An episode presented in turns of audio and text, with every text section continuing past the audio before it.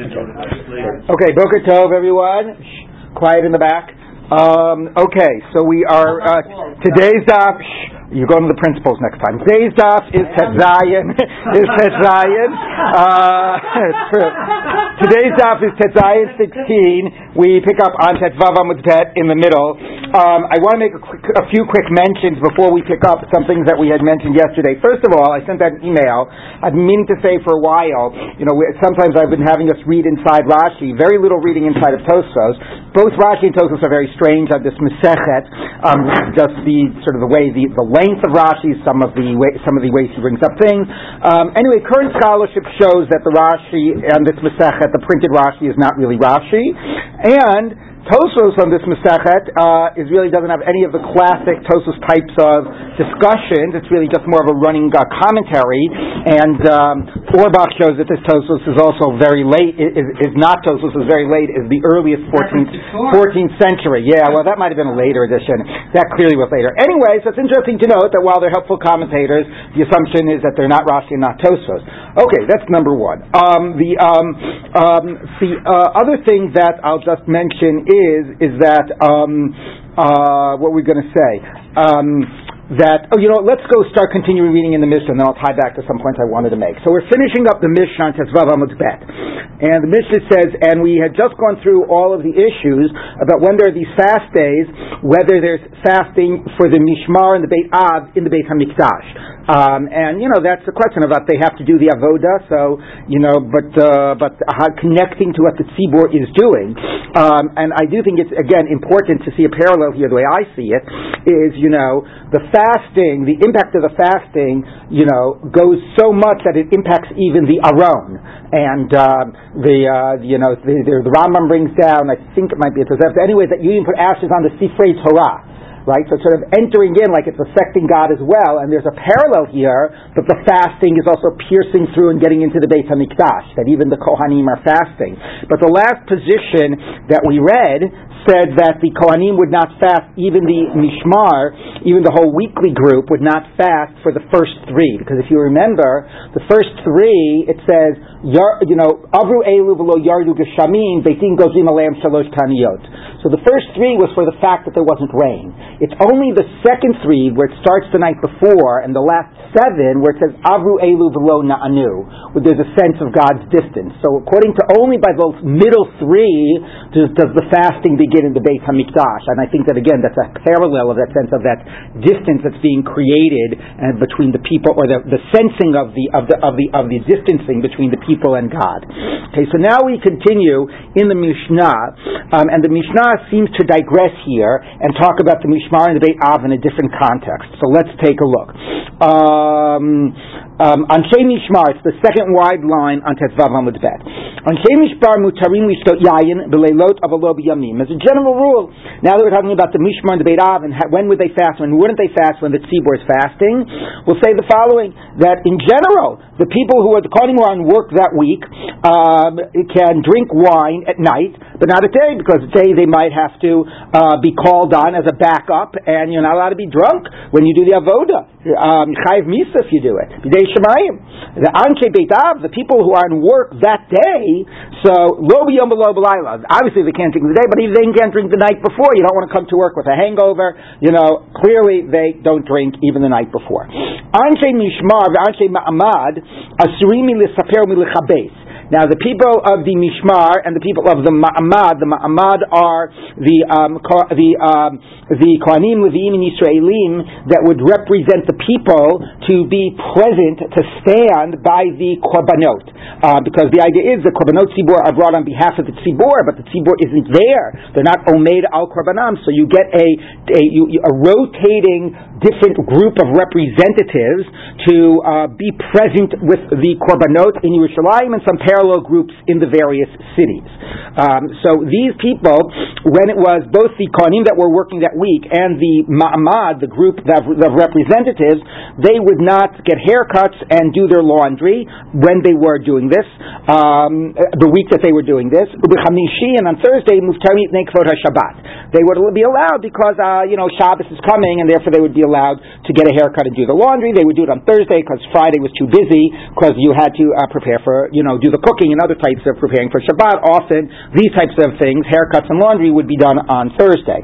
All right, so again, it seems to be just a total digression here. We'll see why they can't get a haircut. Obviously, it's not because of, of mourning sense.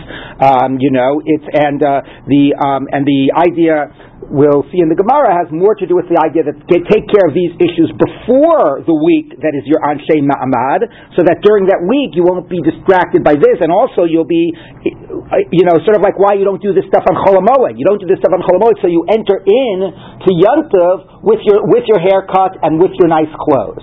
So here too, don't do it during this week in order so that you'll enter into this week with all that stuff taken care of. Okay, so all of this seems to be a complete digression. But again, the one thing that I will point point out, and I should say some of the points I'm making um, and some of the ideas I got, but I've elaborated on them, come from uh, some of the excellent work done by um, Avram Walfish on um, the um, on this um, on the Mishnayot and Ta'anit. Um, he does. I think that was the one who did the work. Wait a Walfish in general writes exclusively. Yeah, yeah, yeah. I'm, I'm pretty sure. But wait, there's another guy. Who, yeah, yeah. Pretty sure it's Avram Walfish. I'll double check. Now I'm giving it, and now I'm attributing to it. I don't remember what it was because I was looking at a number of articles. But I'm pretty sure he wrote some really great stuff on some of the Mishnayot. So he gave the kernels of some of the ideas that I've been developing um, through the time that we've been doing this. And I want to give the points again. He also makes here is um, along that same line that even though this just seems like a digression, um, what, what also you're getting is the idea ring bring up this issue of the Anshe Ma'amad is again that bringing up that point about how the we just got through saying that the Kohanim are connected to the Ta'anit that the people are doing. They fast when the people are fasted, and now we're in a way getting the other side of that parallel, which is is that when the in a general day when the korbanot are being brought, the people are connected to that, and they have their representatives and they have their ma'amad present in the mikdash, so that there's this general connection between the people and the mikdash that's going on, and again, the general sense of during this period that God isn't answering, that that connection is being weakened. Um, so he he like he he sees that in this in the, in that light. It's not just a total digression. Okay, so then it says. Um, now we're getting back to, now that we sort of have wrapped up, this is sort of now coming to a summation. We've gone through the whole periods of fasting for rains and how you would do the fast and what, how you do the prayers. So now we're going to talk about days that you do not fast. Anything written in Megillat Ta'anit that a day you're not allowed to you give a eulogy on, so you can't fast and you can't give a eulogy. It's a greater yontiv if you're not even allowed to give a eulogy. So lefanav asur la'acharav mutar. You cannot um, you cannot uh, do do that bef- even the day before, but you are allowed to do it the day after because in anticipation, as it were, of the yontiv, then there's also a sense of a yontiv. It's like an erev yontiv. Again, not a full yontiv, but a small yontiv, right? A minor yontiv. But afterwards, you know, erev yontiv is a bigger deal than like Isru Chag. Afterwards, it's already over. So there's no aspect of the day following. I'm obviously using those terms in a borrowed sense.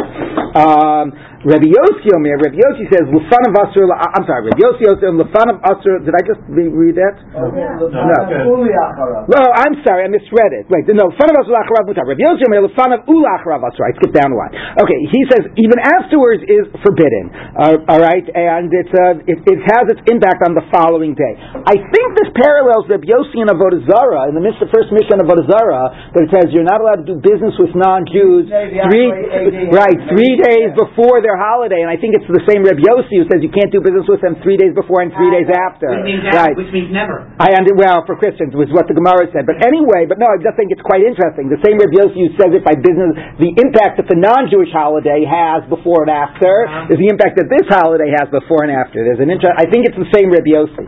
Anyway, okay. So that's if it's not he's ana, if it's if it's a day not so weighty of not to give a eulogy, just a day that's not a, that you can't fast. L'fanav ulacharav mutar, both before and after is permissible, has no impact on the days around it. And there, Reb Yossi gives it a little greater weight. Reb Yossi omer l'fanav asur lacharav mutar. No, even that date is weighty enough to forbid a fast on the day before, but it does not have an impact on the day after. Okay, so any so that is again now we're acknowledging other how you know other types of things. Now that we're talking about fasting, and we're done a little bit with the series of the fasts and the and the pre- tefillot, we're talking about the days that fasting does not occur. Ein, yes?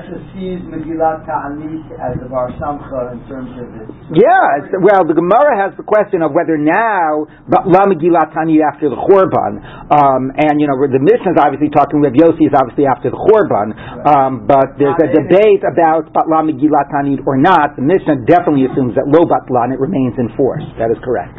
Ein Gozrin Ta'aniyot Al Tzibor B'Tchila Okay, so that's certain you know black letter days, days that you can't have the fast or green days, depending on how you want to look at it. But that's number one. Number two, another limit on fat on the fast days. You do not make fast days initially on Thursday. Shalola, meaning when you're going to do, we'll see that it'll be a Monday, Thursday, Monday. Now, why, by the way, do you think it's Monday, Thursday, Monday, or whatever, Thursday and Monday? Forget the exact sequence. And therefore, it's days where you can get all the people together. And what we have been seeing is very much the tzibor nature of the fast and the bringing of the people together to sort of pray and to, you know, reflect on the day and to own the power and to oh, you know own the nature of the day. So you want it to be those days, but you don't start with a Thursday. Shalul Sharim, not to cause the um, the prices. The you know that's what they call it now, right? In Israel, the um, the uh, like when you talk about the exchange rate, it's shachar, right? So not to cause the rates to uh, jump to you know to go up um, excessively, because what will happen is if everybody's fasting on Thursday, then people are going to be buying a lot of food on Thursday to break their fast on Friday and for Shabbos.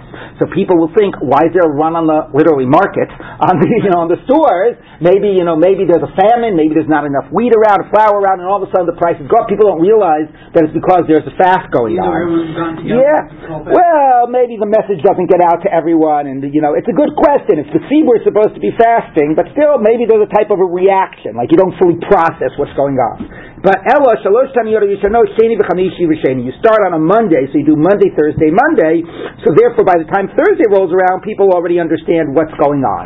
Um, um, so that's the first three. Um, the Shalosh Niyot, the second three, Chamishi Sheni v'Chamishi, can be Thursday, Monday, Thursday, because people already know what's going on. Um, now, by the way, by saying that, it also means that there's not a breather in between, right? You understand? Mm-hmm. You did Monday, Thursday, Monday, and now we're going to do another three Thursday. Thursday, Monday, Thursday. You haven't even had a break. So Reb Yossi Omer, Reb Yossi says, yeah, kashem she'en harishonot b'chamishi kach lo shniyot v'lo achronot. The same way the first ones are not, the second and the third are not either. Now this could just be an idea of maintaining a pattern. You do Monday, Thursday, you know, Monday, Thursday, Monday is a way to how do you remember the pattern. But it could also be that he wants a little bit of a breather between it, a breather because maybe let's give God a chance to answer. You know, we haven't been answered right yet, but like let's not rush into it Thursday. Let's take a breather. Also, you know, because I think that psychologists have shown that when things are intermittent rather than constant, they have you know a more more of a power. Like so, if um, so if there's a break and then you start again, the reaction to this is a stronger sense of like oh, oh now we have to fast again, as opposed to we're still fasting as we've been fasting. You don't feel the power of how this is a different stage. So I think that there's a real logic to taking a break and waiting to the next Monday. Um, okay, in gozin ta'anir al Roshei Chadashim, um, B'Chanukah u'B'Purim. So it's a, a, little funny jumping back now because we were talking about the holidays, minor holidays, you don't have it, but in a generic sense, and now we're talking about um, about specific. So you do not make a ta'anit on the Sibur on Rosh Chodesh, Chanukah, and Purim. Now this is even if Ba'la Megillat ta'anit. So again, this might be reflecting, you know, a different idea. Before it assumed Megillat Tanit was in force, and that would be a whole huge list of days. Here it's only three very special days. Rosh Chodesh, Chanukah, and Purim, obviously that are three days that aren't Yantiv. Those are the days that you do not have a Tanit Tzibur. But if the fasting started, the, the series of three or of seven started, and then it ran into a Rosh Chodesh, right? You didn't start. It wasn't Rosh Chodesh It was a Monday, and you wanted to start on Rosh Chodesh. You know, Rosh Chodesh was a Thursday. You started the Monday before, then you continue. You don't stop. That's what Rabbi Gamliel says. Rabbi Meir Omer, uh, I'm, I'm a Rabbi Meir, Alpha Pisham Rabbi Gamliel Ein Mafsikin, Modeh Ein Mashlimin. Even though he said that he, he, tried to limit Rabbi Gamliel's statement, even though Rabbi Gamliel says you continue to fast when you hit Rosh Chodesh or Hanukkah or Purim, you don't really fast the whole day. In the Hanukkah and Purim have to win out, you know, have to stop a full fast. Um, and therefore you would not fast to the end of the day, so halachically it would really not be a full fast. The same would apply if Tisha B'Av fell out um, on a Friday, um, so we will I'll just hold off on unpacking that until we get to the Gemara. But similarly, the issue here about whether the fast would, um, you know, would override or not, you don't want to be going into Shabbat when you are fasting. So according to this, you would not fast um, right till the end of Friday, so you would not enter into Shabbat fasting. So even Tisha B'Av, you would not complete. And Charlie's going to tell us that Tisha B'Av can't be on a Friday. Is that right?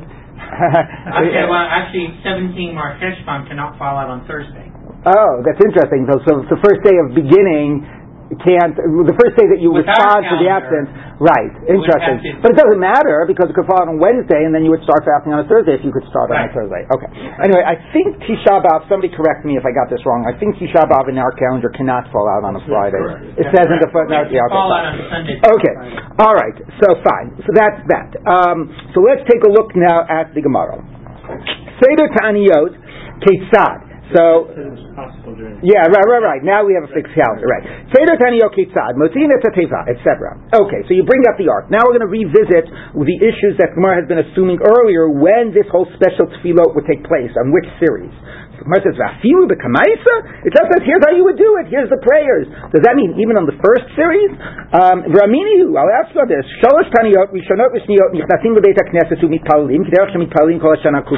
The first two groups, the first two threes, you would uh, daven in the show like a normal year.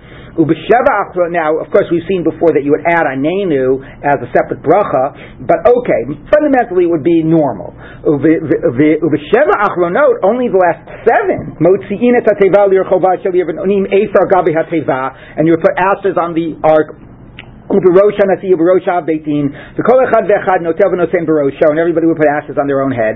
There'd be nosen omer efer miklehin mevi'im. You would bring not just Afer stam, which we have seen before, could mean dust or dirt, but you would specifically bring ashes. Our Mishnah assumes that. Okay, this is a Braita. Um, Amar Papa. Anyway, you see from the Braita it's clear to last seven. So it says Rav Papa. Fine. So that's the context of our Mishnah, the last seven. It's always interesting to ask whether, you know, to take a, what the Gemara do, does here, and the Gemara often does in reconciling, take a Braita, take a Tosefta, and use it to create the context of the Mishnah, or do you say, like maybe Rebbe explicitly did not include that in the Mishnah, because maybe Rebbe's, you know, understanding was, was that you actually should do this already from the beginning, right? So is the Mishnah specifically in contrast to the Brisa, or does the Brisa give a context to the Mishnah, right? That is not clear. Like we had that before, where the Gemara says when they did that whole thing with blowing, you know, uh, actually no, before it's coming up, like where, where they where they did the, the blowing of the shofar, and it says, you know, lo hayunogim kein elav Yerushalayim, right? You know, uh, you know, elaba, you know, elaba b'shar mizrach. So the Mishnah makes it sound like you don't blow the shofar outside of Yerushalayim, but the Gemara is going to quote a brayta that says no, you do blow the shofar. The whole issue was they didn't respond amen, they respond, you know, to the bracha, which is something that's specific to the Beit Hamikdash that you only say bruch shem kavod machuso. So again, we'll see then that the question is that do you sort of you know recontextualize the Mishnah based on that brayta, or do you actually assume that there's a difference going on here? Anyway, here the Gemara has contextualized and explained that this special thing would only be for the last seven, which does make sense. Like you know, if you start full blast at the very beginning, it loses power. You know, whereas if if if, if you wait till the end, then you really feel the weight of it's gotten to the point that this is now what we're up to. Okay, Uberosh Nasi, you put it at the head of the uh, Nasi, the political head. You put the ashes. Bahadr Tani Kol Echad Vechad Notain Berosho. Each individual puts on his own head. So why by the uh, so Amy is that really true? That you begin with the Nasi and the Av Beitin and then you go to the you know lay people? The Hatznan or Hatanya we taught the Braita. Rebbe Omer Bigdola Matchili Min Agadol B'Klala Matchili Min Hakatan Bigdula excuse me. When you start with sort of areas of honor you give honor first to the great to the greater one and then to the lesser one. When you start with areas of being cursed you start first with the minor one and then you build up to the greater one. Bigdula Matchili Min Agadol Shenemar Vayomer Now, where exactly there was a sense of gedulah there, um, you know, what, what, exactly that pasuk was, um, that pasuk actually initially is, some people quote a different pasuk, because that pasuk is, uh, hold on, I'm sorry, is, I think, well, it is actually not a particularly honorable context, But nevertheless, notice who it mentioned. Right, it's exactly, exactly. Uh, what's the what, what's the pasuk here? Where is it? Does it say? Uh, ten six. Ten six. Right.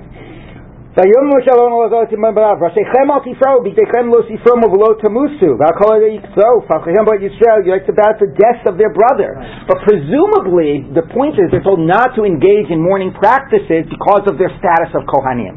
So although it's a tragic context, Nevertheless, they're being told something that reflects their status as Kohanim, and he starts first with Aharon, and then he goes on to Elazar and Itamar. So you see that you start first with the greater. How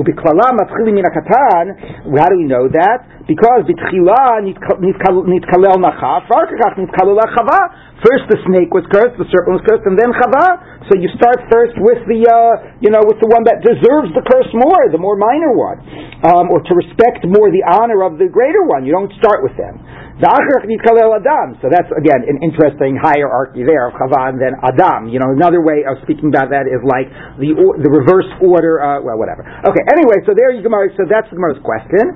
So the Gemara says, so why here don't you start with the people and then work up to the Nasi and the Av so the Gemara says, "Hi chashivusa liditu." No, no, no, no.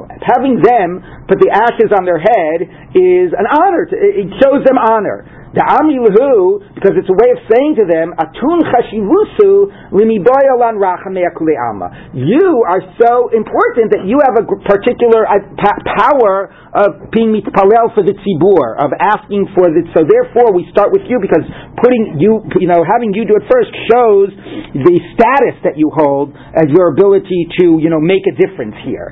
Uh, now, again, you know, it's interesting as opposed to like this is a way of showing that you've done something wrong, where then you would sort of start more with the lay people. Now, of course, you know, you could have read this the exact opposite because this is what I was sort of alluding to before. Like the reason the Nachash was cursed first is was the Nachash's fault and you know maybe it's not an issue of like not being pogea in the kavod of the more honorable ones and waiting to the end with them, but maybe it's an issue of you start with the one whose fault it was, and maybe there's a statement here that you're the leaders and you're the ones like okay maybe the people sinned it's true, but at some level you're the ones with the ultimate responsibility. That's the flip side of you have a status, so therefore maybe you could pray for them and oh you're very chashuv, but maybe there's also a sense of you have to own the responsibility first before the people. The Gemara is not going in that direction. The Gemara actually sees this as like doing this as though shows, you know, you have you're on a high madrega, maybe God will listen to you. But I, I, I sense that there's a way of of, of, of a negative statement as well going on there. Um, you know, that's like what, what that's like the joke, right, about uh, not uh, what was Navardic, right? You know, the, the Musar Seder in Navardic is, you know, as everybody is saying, ich bin gornis, ich bin gornis. A guy walks in from the street and he doesn't see what's going. He, he's never seen this before, but he figures, oh, I might as well join in. So he sits down and he starts saying, Ich bin Gornish, Ich bin Gornish. Somebody looks over and this guy? Walks off the street, thinks he's Gornish. so, so, anyway, all right. so the Gemara says like this. Um, okay. Um, Kol echad v'echad uh, notel v'notain barosho, or notain barosho. So then every individual puts on his own head. So, uh, so the Gemara says, uh, so kol echad v'echad notain barosho, nasiva besin nami nishkol inu v'nimchu barashayu. So here's, a, here's another difference. The, each individual puts on his or her own head, but the Nati Navdezin says somebody else puts on their head. Why don't they put on their own head? So why is somebody else putting it on their head? So Amar Rabbi Abba Dimin Kesari Eno Dome Mitpayesh Me'atmo Mitpayesh Me'achirim. It's not similar if you embarrass yourself as if somebody else embarrasses you. It's much more embarrassing to be embarrassed by somebody else. So it's quite fascinating. Here the Gemara do, does say we want the Nasi and the Av to oh, you know to be more embarrassed to stuff to have that sense of their responsibility. It's more embarrassing that somebody else is going to embarrass them rather than if they do it to themselves. So I would said the exact opposite. I would have said, having somebody put the ashes on your head shows your status. Oh, chashav, I don't do that myself. Somebody else dresses me, somebody puts the ashes on my head, you know, but having me start with me shows that I'm more responsible. The Gemara reverses it. Starting with me shows kavod, having somebody else put the ashes on me as a way for me to feel more embarrassed. Yes? I'm trouble with the, with the two different scenarios of Gedula and Klala. Um, in, in, in, either context, I mean, it, it speaks against they're referring to this as a as a as a as a auspicious No, that what they're saying is, and I think that's similar to the psukim by Moshe and Aaron and the death of Nadav and Avihu, that even in moments of tragedy, let's face it, people are given different roles and different implicit honors, right? Okay, we're in a tragic situation here. Well, who's going to be the shliach tzibur? Who's going to give the drasha? So even in this context of a tragedy, you can, you know, you're showing your respect for people and their status, or you're making implicit statements about that. So I think that that's why it was very apropos that it quoted the psukim about the death of Nadav and Avihu, and even in that context, you know, there's you can be reflecting people's different status, right? Right, if we're, if we're inferring that this whole process is one of feeling the distance between the, the, the Am and Hashem, Right. then how does that refer to it, to it, It should be more democratic. or should be more of that, more recognition of a klala than a gedula? Well, it is a recognition of the klola, but even in the context of us accepting, that's the worst question. Um, we, it's a klola, so we should be. Um, it is a klola, so we should, the Gemara's question is, so we should be matchilim min hakatan. And the Gemara's answer is that even though, in general, what the, the practices going on here are a klola, this particular practice of putting the ashes on has an element of gedula because it demonstrates who's at the higher level to be mitpalel. Okay, but again, I would have exactly reversed the, the order the Gemara did. Okay, the heicham manachu, where do you put the ashes? I'm Amar Rabbi Yisrael and makam tifilin. There is a place of Chilin Shenemar Lasum Lev Leitzion Letet Lehem Pe'er Tachas Efer to give for the mourners of Zion glory in place of ashes, and Tefillin are called Pe'er in another pasuk in Yechezkel. So the the the counteracting of the mourning is glory in the place of ashes. The state of mourning, therefore, is ashes where the Tefillin um, would be, and again, of course, that sense of God's name and where the Tefillin would be on you, and you're owning your connection to God, and now that is replaced with ashes. Again, I think like there's real parallel with the ashes on the aron, the ashes where the tefillin would be on your head. Right, obviously, Pe'er and Afer, yes. Okay. Ashes does, um, doesn't it imply that, that the important part of the entire fasting process and the different phases and is sort of, um, particularly the progression, is, is self-humiliation. Right. Um, well, you mean the idea of mitpayesh me'atzmo. Right, right. So, and in a way, you're right. Like at the communal level, that's what we're doing. We are accept, we are doing practices to degrade ourselves, to humiliate ourselves, in order to you know o- you know own this experience. And exactly. All right. So Gemara says now rechov teva v'sakim afer afer kura uh, umoraya. So that's just a siman. That's just a headlines of uh, of, of what, what what's coming next. Okay. Lama yotzim lirchov. Why you go out to the uh, to the uh, public square? Why not do it in the show? So Rabbi Chiya bar Abba Amar Lomar to say Za'aknu b'tzin av lo na'aninu. Again, that's the idea of lo na'anu. We have cried out in private, and we have not, and God, you, and we haven't been answered. Nivzeatzmenu. There you go. Noam, let us, de- let us, you know, uh, degrade ourselves, embarrass ourselves before Hesia in public. Maybe that will help. Now, how does embarrassing yourself in public help? Okay, so if you take a look at Rashi or pseudo Rashi, Rashi says, um, Rashi says, um, uh, uh, no, is it Rashi? Oh, no, let's continue the Gemara a little bit. So, Reish Lakish Shamar, no, I don't think Rashi says anything on that. It's the next Rashi. Okay, Reish Lakish Shamar, so let's see a couple of explanations and then we'll unpack it. Reish Lakish Shamar, Galinu, we have now exiled ourselves. Galutenu mechaperes aleinu. Our exile should atone for us. We're exiled from the Beit Knesset, from our place. And again, as I've been saying, the, I think reflecting the idea, what is Galus about? Exiled from the land, exiled from the land of God's presence and from the place you belong. But it's not just, it's not just like a punishment of going into captivity, right? There's something existential and fundamentally theological about exile, you know, that distancing from where we belong, distancing from God. So we've left the Beit Right? We've left that intimacy with God. We're Galinu, and therefore, um, and let that be an atonement. So, right, exactly. The Gemara will say that later. My, or something like that. My Beinayu, what's the difference? Ika Beinayu, the Gali Beit Knishta, Beit Knishta. Can you go from one shul to a different shul? So, now that a little bit uh, hurts my argument because that would say, so, you don't have the idea of doing it in Fahesia, but what you do have is the idea of exile, because you're leaving your shul. So that a little bit weakens my argument because just under a different show, okay, it's not exactly home, but nevertheless, sort of the connection, closeness to God is still there.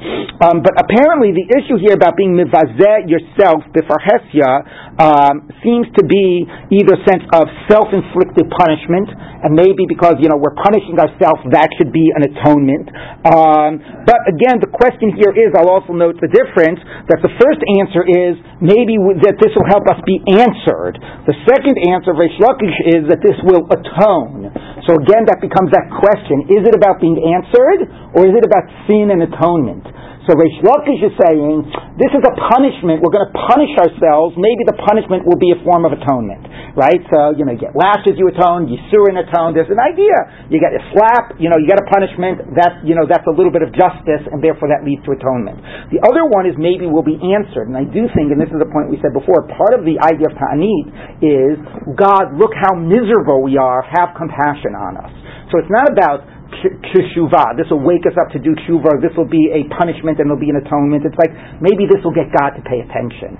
If we go so far to make us, you know, be embarrassed ourselves, to grade ourselves in public, maybe finally God will see how, you know, how miserable we are and and and respond and how much we are sort of you know, how, terrible we feel about this distance from God, and maybe God will respond. So there's a definite difference here between Na'aninu and Mechaperet.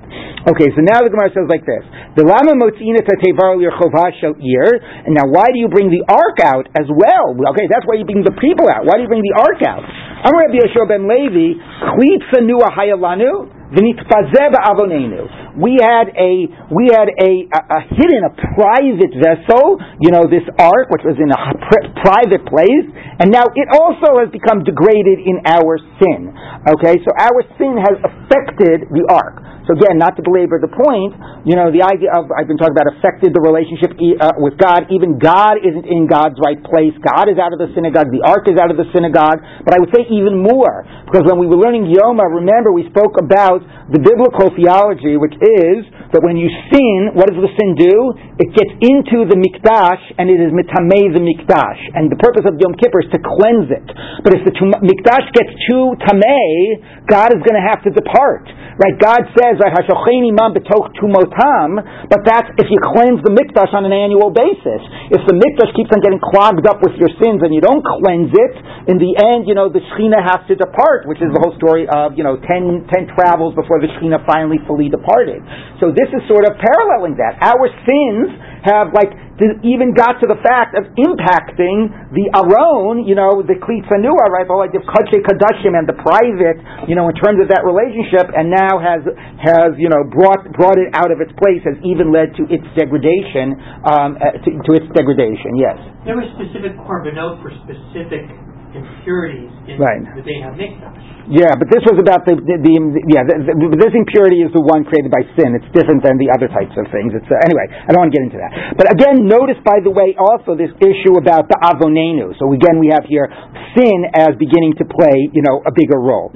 Um, okay, so our you know this state affects God as well um, is basically the point. Um, all right, the lama mitkatzim sakim. Now, why do you wear sackcloth? Now, you might notice that the Mishnah does not mention wearing sackcloth. Okay, but this Breita, the Mishnah does mention the drasha talks about Anshe Ninves wearing sackcloth, but does not say the people do. But this Breita assumes that there was a practice of wearing sackcloth.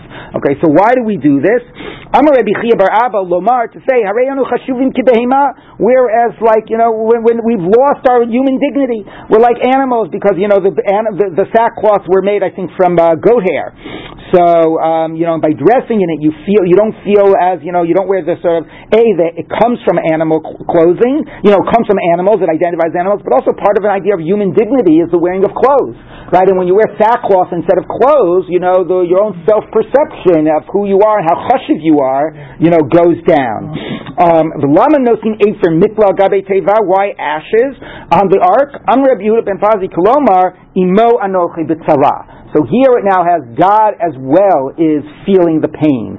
So the first stage is we have caused, you know, ourselves to be distant from God. God is exiled from His place, or our sins have degraded, you know, the Aron and you know had been mitamei the mikdash, as it were. But now it's how God Himself is feeling the suffering, and so therefore it's even affected God, God, God's self. So, um, um, so Amr Rabbi Yehuda ben uh, where were we? Uh, oh, Lakish Amar the Kot Saratam Lo Tsar. In all of the of their affliction, to God it is also an affliction. Now there's a slight difference of nuance there because the second one says more clearly God feels the pain. The first one Imo Anochi B'Tzara means God is here with you to support you. Could be read right? I'm here for you. Like God is present with us, but you know, but that's you know, so God, God, like God is doing the same practice as it were, but He's doing it to support us to say, you know, you think we're distant, you know, even so I'm here to support you and I'm with you during this, you know, during this period. So there's a little difference between that and saying God is also feeling the pain. There's a, you know, but God might be feeling the pain, but God might be distant. So there's a difference. One God is close, but he, and he's there to support. The other God is feeling the pain, but not necessarily close. Yes. Uh, that particular verse in Isaiah there's a difference in the way it's written and the way it's. Yeah, with a vav and an aleph. Yeah. Got it. Okay, uh, yeah, this is the way that uh, the rabbis are choosing to read it. Amar Rabbi Zera. Rabbi Zera said, "Meireish originally kavi chazinu lulu rabbanim." When I saw the uh, rabbinic scholars, you know, the the Torah uh, the, the, Torah students, the yoiv efer mikla gabi that they put ashes on the top of the ark, mizgazeo likule gufai. My entire body trembled. It was just so tragic, like, you know, to, to see that. It was such a powerful image about how, how terrible things were. Now, again, it's interesting because so it sounds like, you know, one of the things is like, what, he, didn't, he doesn't agree that that's what you used to do? I mean, it was in the Mishnah. So maybe it means, yeah, it's one thing to talk about it, it's another thing to see it and to feel how powerful that is saying, the image that that is creating. Okay? So the Gemara says, okay, the Lama Nosim Afer, now back to the Breita. That was a digression. Back to the Breita. The Lama Nosim Afer, Barosh Kol why did the individuals put ashes? It's funny, we've already got the Teva having ashes, but why did the individuals have ashes? Um, Rabbi Levi Bar Chama Rabbi Chanina. Right? The same like how, how degraded we've become. We're in front of you like ashes and dust. The Chadam are today Sheyiz Kolanu a Pharaoh show Yitzchak. God should remember the ashes of Isaac, meaning the Akedah Yitzchak, and that should be a kapara, or that should be the way in which God, you know, responds to us. So my Beinayu, now of course Yitzchak wasn't burnt in the end, but it's worth noting, I mean, Shalom Spiegel wrote a whole book on this, you know, the whole idea that the, the problem in the Akedah story is, is that, is that you never hear what happens, Yitzchak isn't mentioned in the end, right? It says that, uh, you know, it says that, uh, Vayashav Avraham el Rav. What happened to Yitzchak? So, um, you know, and there are other like anomalies there in the story that raise the question like, maybe something did happen to Yitzchak. And there's famous midrashim that say that actually Abraham in the end did offer up Yitzchak, and that you know, and that God then you know, and then his ashes sort of were you know, God then he was resurrected later um, through the ashes. Um, others that are less drastic basically says since Avram was prepared to offer up Yitzchak, right? Therefore, um, you know, therefore he um, um, it's as if the ashes are before God, but some actually view it as no, actually were the ashes of Yitzchak. Because part of the issue is also remember there's not just the knife there, right? What does also does Avram have other than a knife? What, Sally? The Aish, right? So if you got a fire on the Mizbeach, and you got Yitzchak on the Mizbeach, even if you don't shecht him, if you do nothing, he'll turn into Afer, right? So therefore, so that allows for an interpretation of, of this. It's a fascinating history about that idea that Chazal under a certain strand that believes that actually Yitzchak was offered up. Um, it's nicer to say it's Ki'ilu the Afer was before God, but there is that strand. Um, so I'm not going to fully get into that one right now, but okay, I've disturbed you enough. All right, but anyway, so anyway, so that's the idea that it should be a kapara. Um, you, you should remember the ashes. So my what would be a difference between this? Can you use dirt, dust, or does it have to be ashes? Again, what I also would argue is, again, a partly of this question of the, the, the sin focus. Saying like, look at the ashes, presumably means look at the ashes and it should be a kapara, like that's what korbanos are, forgive us. Whereas, look how miserable we are, we're not even humans, we're animals, we're like dust. you know, is a way of just sort of like calling out to God from misery, but it's not really about tshuva and kapara and slicha. Does not seem to be the point there. So there are these, I believe, continue, keep on seeing these two strands here of what is being emphasized. Okay, so the Gemara says like this. Um, uh, where were we? Oh, first time. Lama yotzim. Why do you go after the cemetery? Also not mentioned in our Mishnah, but the Breita assumes that that's what would happen.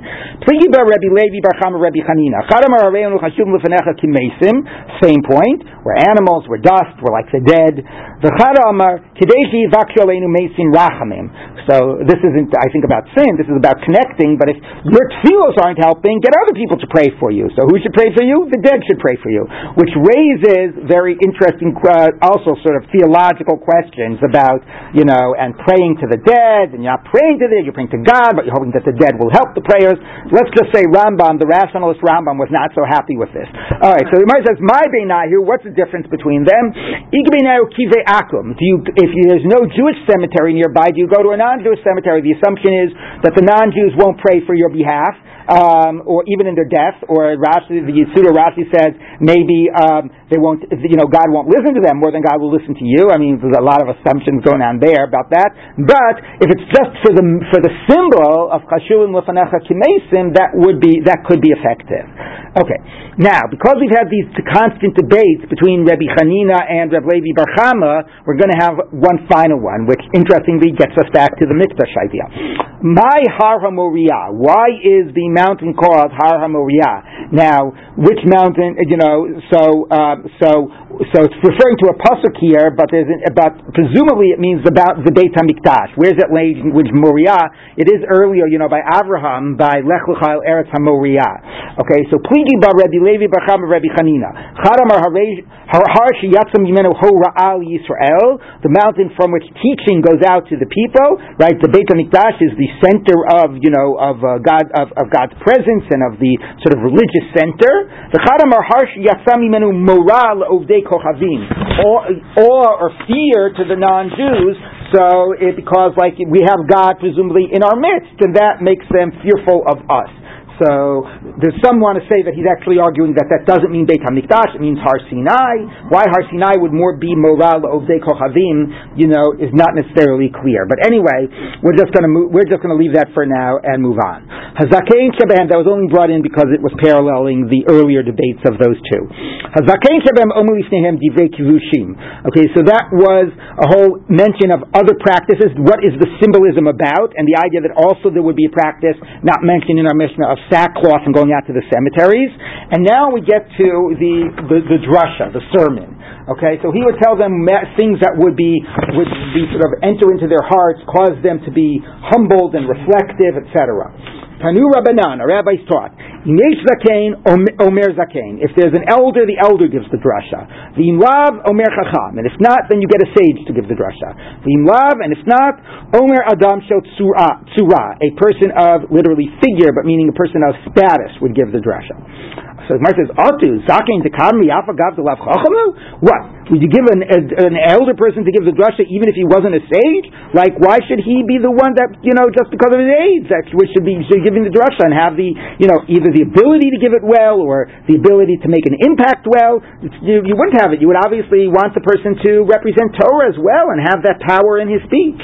So Amar Abaye, this is what we're saying. In Yesh Zakein V'hu Chacham, if there's an elder and he also is wise, then Omer Zakein um, V'hu Chacham, then that one should say it. In Lav, and if you can't find somebody older who fits into that category, Omer Chacham, then a wise person will say, or a sage will say, even if he is not older.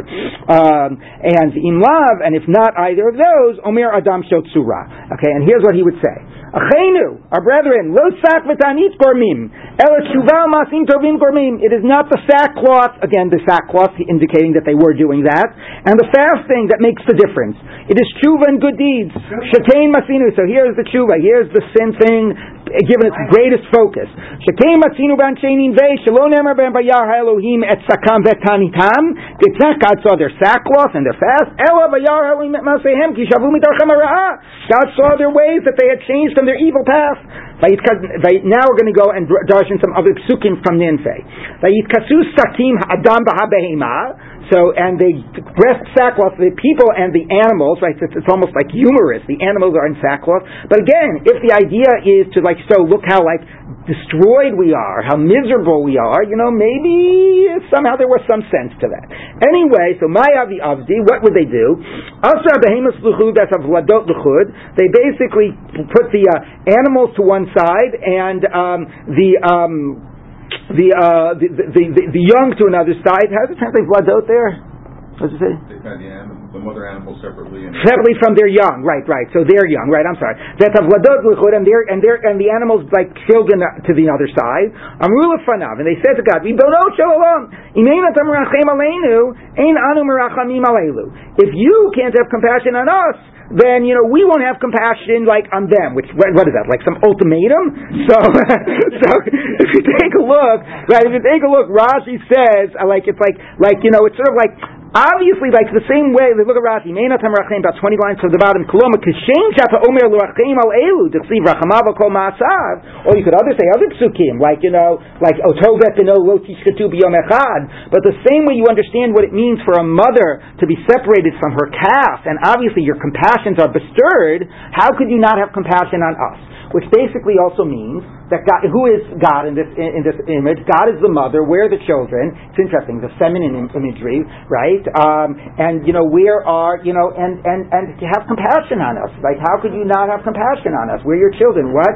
What are you saying, Anat? That's true. That's what we say in uh, in the tefillah because we don't want to give the female. Uh, we want to keep the male imagery, but um, I'm not sure here that that was that that was the case. But you're right. It doesn't say that they were mothers. It just says elu, so maybe not from right. That's what I think. I think the whole power here is, is that they can't suckle and protect their young. Like you know, the fathers in the animal species don't tend to stay at home too much. So clearly here it does seem to be the mothers. Anyway, it's interesting because it avoids the whole satim issue. Like the Gemara couldn't really deal with the animals wearing the sackcloth. It had to assume, like it's, almost like comical. It had to assume that it was something else. So maybe the Gemara is even reading this with a comma. sakim the habehema, and they did something else with the behema. I don't know. I'm suggesting that, but it's completely interpreted in a way having nothing to do with the sackcloth. Yes. This reminds me of one of the interpretations for Shluach Hakein that uh, it's not to generate mercy in us, but to get God to. Right. Okay. So let's keep on going. Vayikaru Elohim b'chazakah, and they called out to God with power. So my Amr, what did they say? Imrulafanav. They said to him, Ribono Shalom. Master of the universe, aluv v'she'enu aluv, one that is um, um, like uh, um, uh, uh, suffering. Um, that's not a good translation, but what do they say for aluv? Long suffering. Long suffering. All right. V'she'enu aluv, and one who is not tzaddik or tzaddik v'rasha, righteous and wicked. Mini me. Who is pushed away for whom? Meaning, who should get the attention first? Obviously, the one who is suffering and the tzaddik. Now, very strange. I don't understand this. What does it mean? Who's pushed away? Like, why is it between choosing? Like, what? Like, God is favoring the person, those that aren't suffering. God is favoring the Rishayim, and you're telling God, don't favor the Rishayim, favor us. We're doing tshuva. Favor us. We're the ones. Like, I don't understand. Like, why this is being put as an alternative. Like, how that fits into this context. Um, anyway, but the point still is, look, we're suffering, we're working on doing tshuva, we should, be, you know, but maybe it is implicitly, other, why do other people have it better? You know, but again, that's interesting bringing that into the conversation. Why is everybody else successful? We're the ones that are suffering, we're the ones that are doing tshuva, have compassion on us. Vayashuvu ish midarko and each one returned from the from the evil and from the um, from the violence or from the theft that was in their hands. So my umina Hamas asher b'chapehem. Amar Shmuel afilu gazal merish. So Hamas the, for the Gemara can sometimes mean uh, theft and sometimes more, mean violence. The Gemara more sort of interprets in terms of theft. So even if somebody, and especially chapehem, the hand, so there's a sense of taking what isn't yours. So even somebody who stole a beam and put it in the middle of their like castle, and when they were doing tshuva in Ninveh, they would knock down their castle in order to get the beam back. And obviously, this is also reflecting a rabbinic edict, which is if somebody steals a beam and builds it in their house, they don't have to give back the beam. They just have to pay for it in order to ha- make it easier to do tshuva. But the Gemara is saying, okay, we did that takana to help people do tshuva. The people of Nineveh didn't need that takana. They were prepared to do tshuva no matter what the cost was, even if it meant knocking down their entire house. Um, now, but you know what this also sort of reminds you of, you know, it's like the other place where we use also like non-Jews and we draw this extreme model that goes even beyond what halacha demands is uh, Kibbud Ava'im. You know those stories of Kibbud Ava'im and this person who was at Ben Dama, right, and how he would honor, you know, his father and he wouldn't wake his father even to sell the para aduma and whatever, right, right, right, etc. So I think there's an interesting thing, like taking a, like a, an example from non-Jews, and it's such an extreme, even more than halacha demands. Like he would knock down the castle to return this, you know, and obviously, therefore, we should need to take that to heart about what about how you know about about how we have how, how we have to act. Um, yeah, exactly.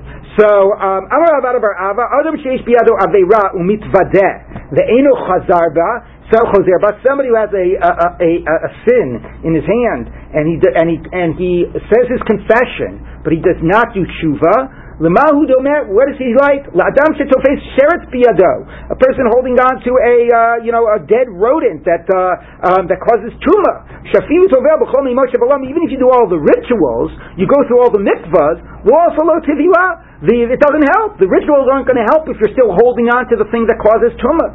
Zarkomia, though, you cast it from your hand. Sa'ah. All you have to do then is go to the mikveh. After you've cast it from your hand, that's when the ritual will help. So the ritual of confession does no good if you're holding on to the sin, right? And again, this is the issue echoing the earlier Gemara. It's not the sackcloth. It's not the tanit. It's the real acts that you're doing to make things better. You know, it's the real tshuva. So same point here. Confession, although that feels like tshuva, confession isn't tshuva. Confession is just the ritual that we do as part of the process. If you're holding on to the sin, the ritual is not going to do any good. Um, the one who confesses and leaves the sin behind is the one that ha- is, is, is, that God is, will have compassion. The Omer el kapayim el el We will lift up our heart to, on the on our hands to God in heaven. Now, how is that a relevant proof?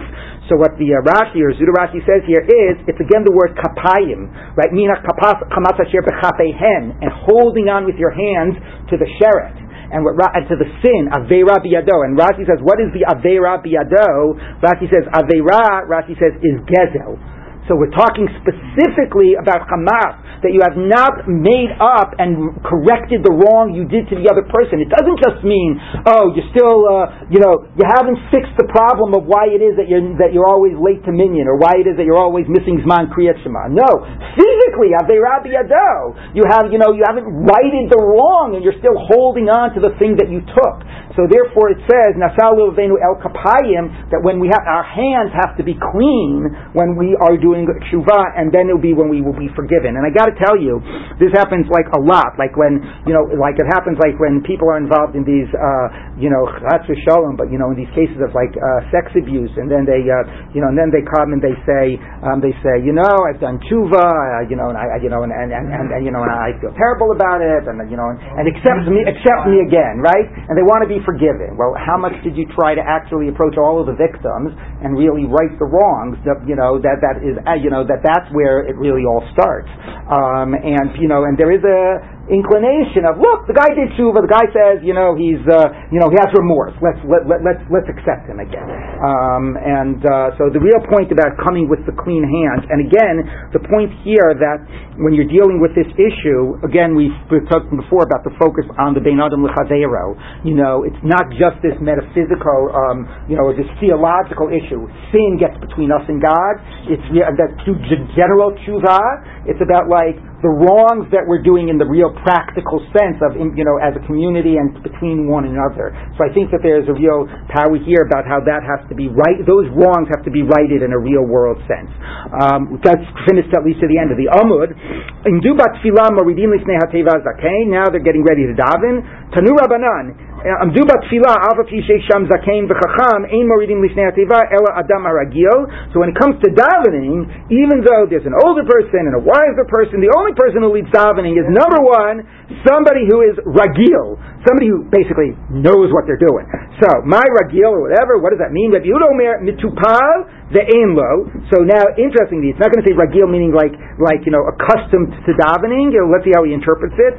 Somebody who has a lot of children, the lo, and he does not have a, uh, you know, he's poor, so he really feels what that means, that sense of having responsibility to others and really, you know, how, how difficult it is to care for others and feels that sense of tremendous responsibility. Has kids, but he doesn't really have enough to feed them with. Um, the Sadeh, and he works hard in the field, but but his, but again, he has no property. So he, again, he feels what that means to work and work and not succeed and how he'll be able to feel the suffering of the tzibur. Um, um, and his chapter is good, which the Gemara says means that he like was always, uh, you know, had a good reputation even in his youth. Like his history has a good history. For Shafal Berach and of lowly knee, meaning he's humble. Am, and the people like like him. He's desirable to the people, so they'll feel connected to him. V'yeshlo ni'ima and he's got a good voice, and he's able to do what he has to do. He's able to be a Balkore, to listen up in midrash, ubalachod bagadot, and to give a drasha. Now, why exactly that's important to be a shliach tzibur? But again, maybe it means that the people will respect him more and feel that you know his tefillot are for their sake. Ubachi b'kol habrachot kulan and knows how to make all the brachot, so he again knows what he's doing. The ahivu bo. So after this whole list was given, it's a pretty long list to be. Uh, it's a very high madreka. So the Gemara says the Yahivu Bey Rabbanan Inai Reb Yitzchak Bar Ami. So they were reading this list, and all the rabbis were looking at Reb Yitzchak Bar Ami, like they felt, ah, I know who that's talking about. He's the guy that would be a real Shliach Tzibor.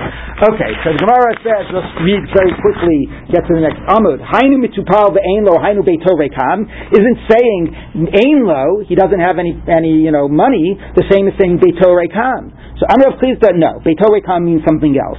Zehu shebeito Rekam min Havera. It means somebody that has, you know, is free of sin. Upirko na'eh, so what does mean? Amar ba'izeh lo yatsa alav shem Rabbi Alduso.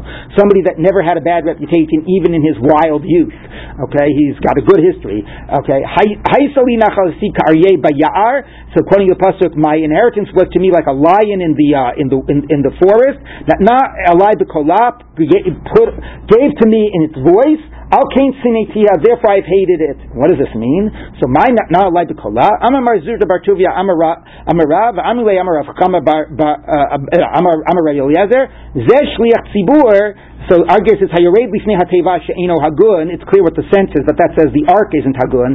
So it's zeh shliach tzibur she'eno hagun hayared lifnei hateva. If somebody is not fitting, then that voice God will hate that voice. Okay, and again, I think the point being, you know, even if he has a beautiful voice, it's that's not all it requires to be a shaliach tzibur. Hagun, you know, somebody that really represents the tzibur and is able to bring.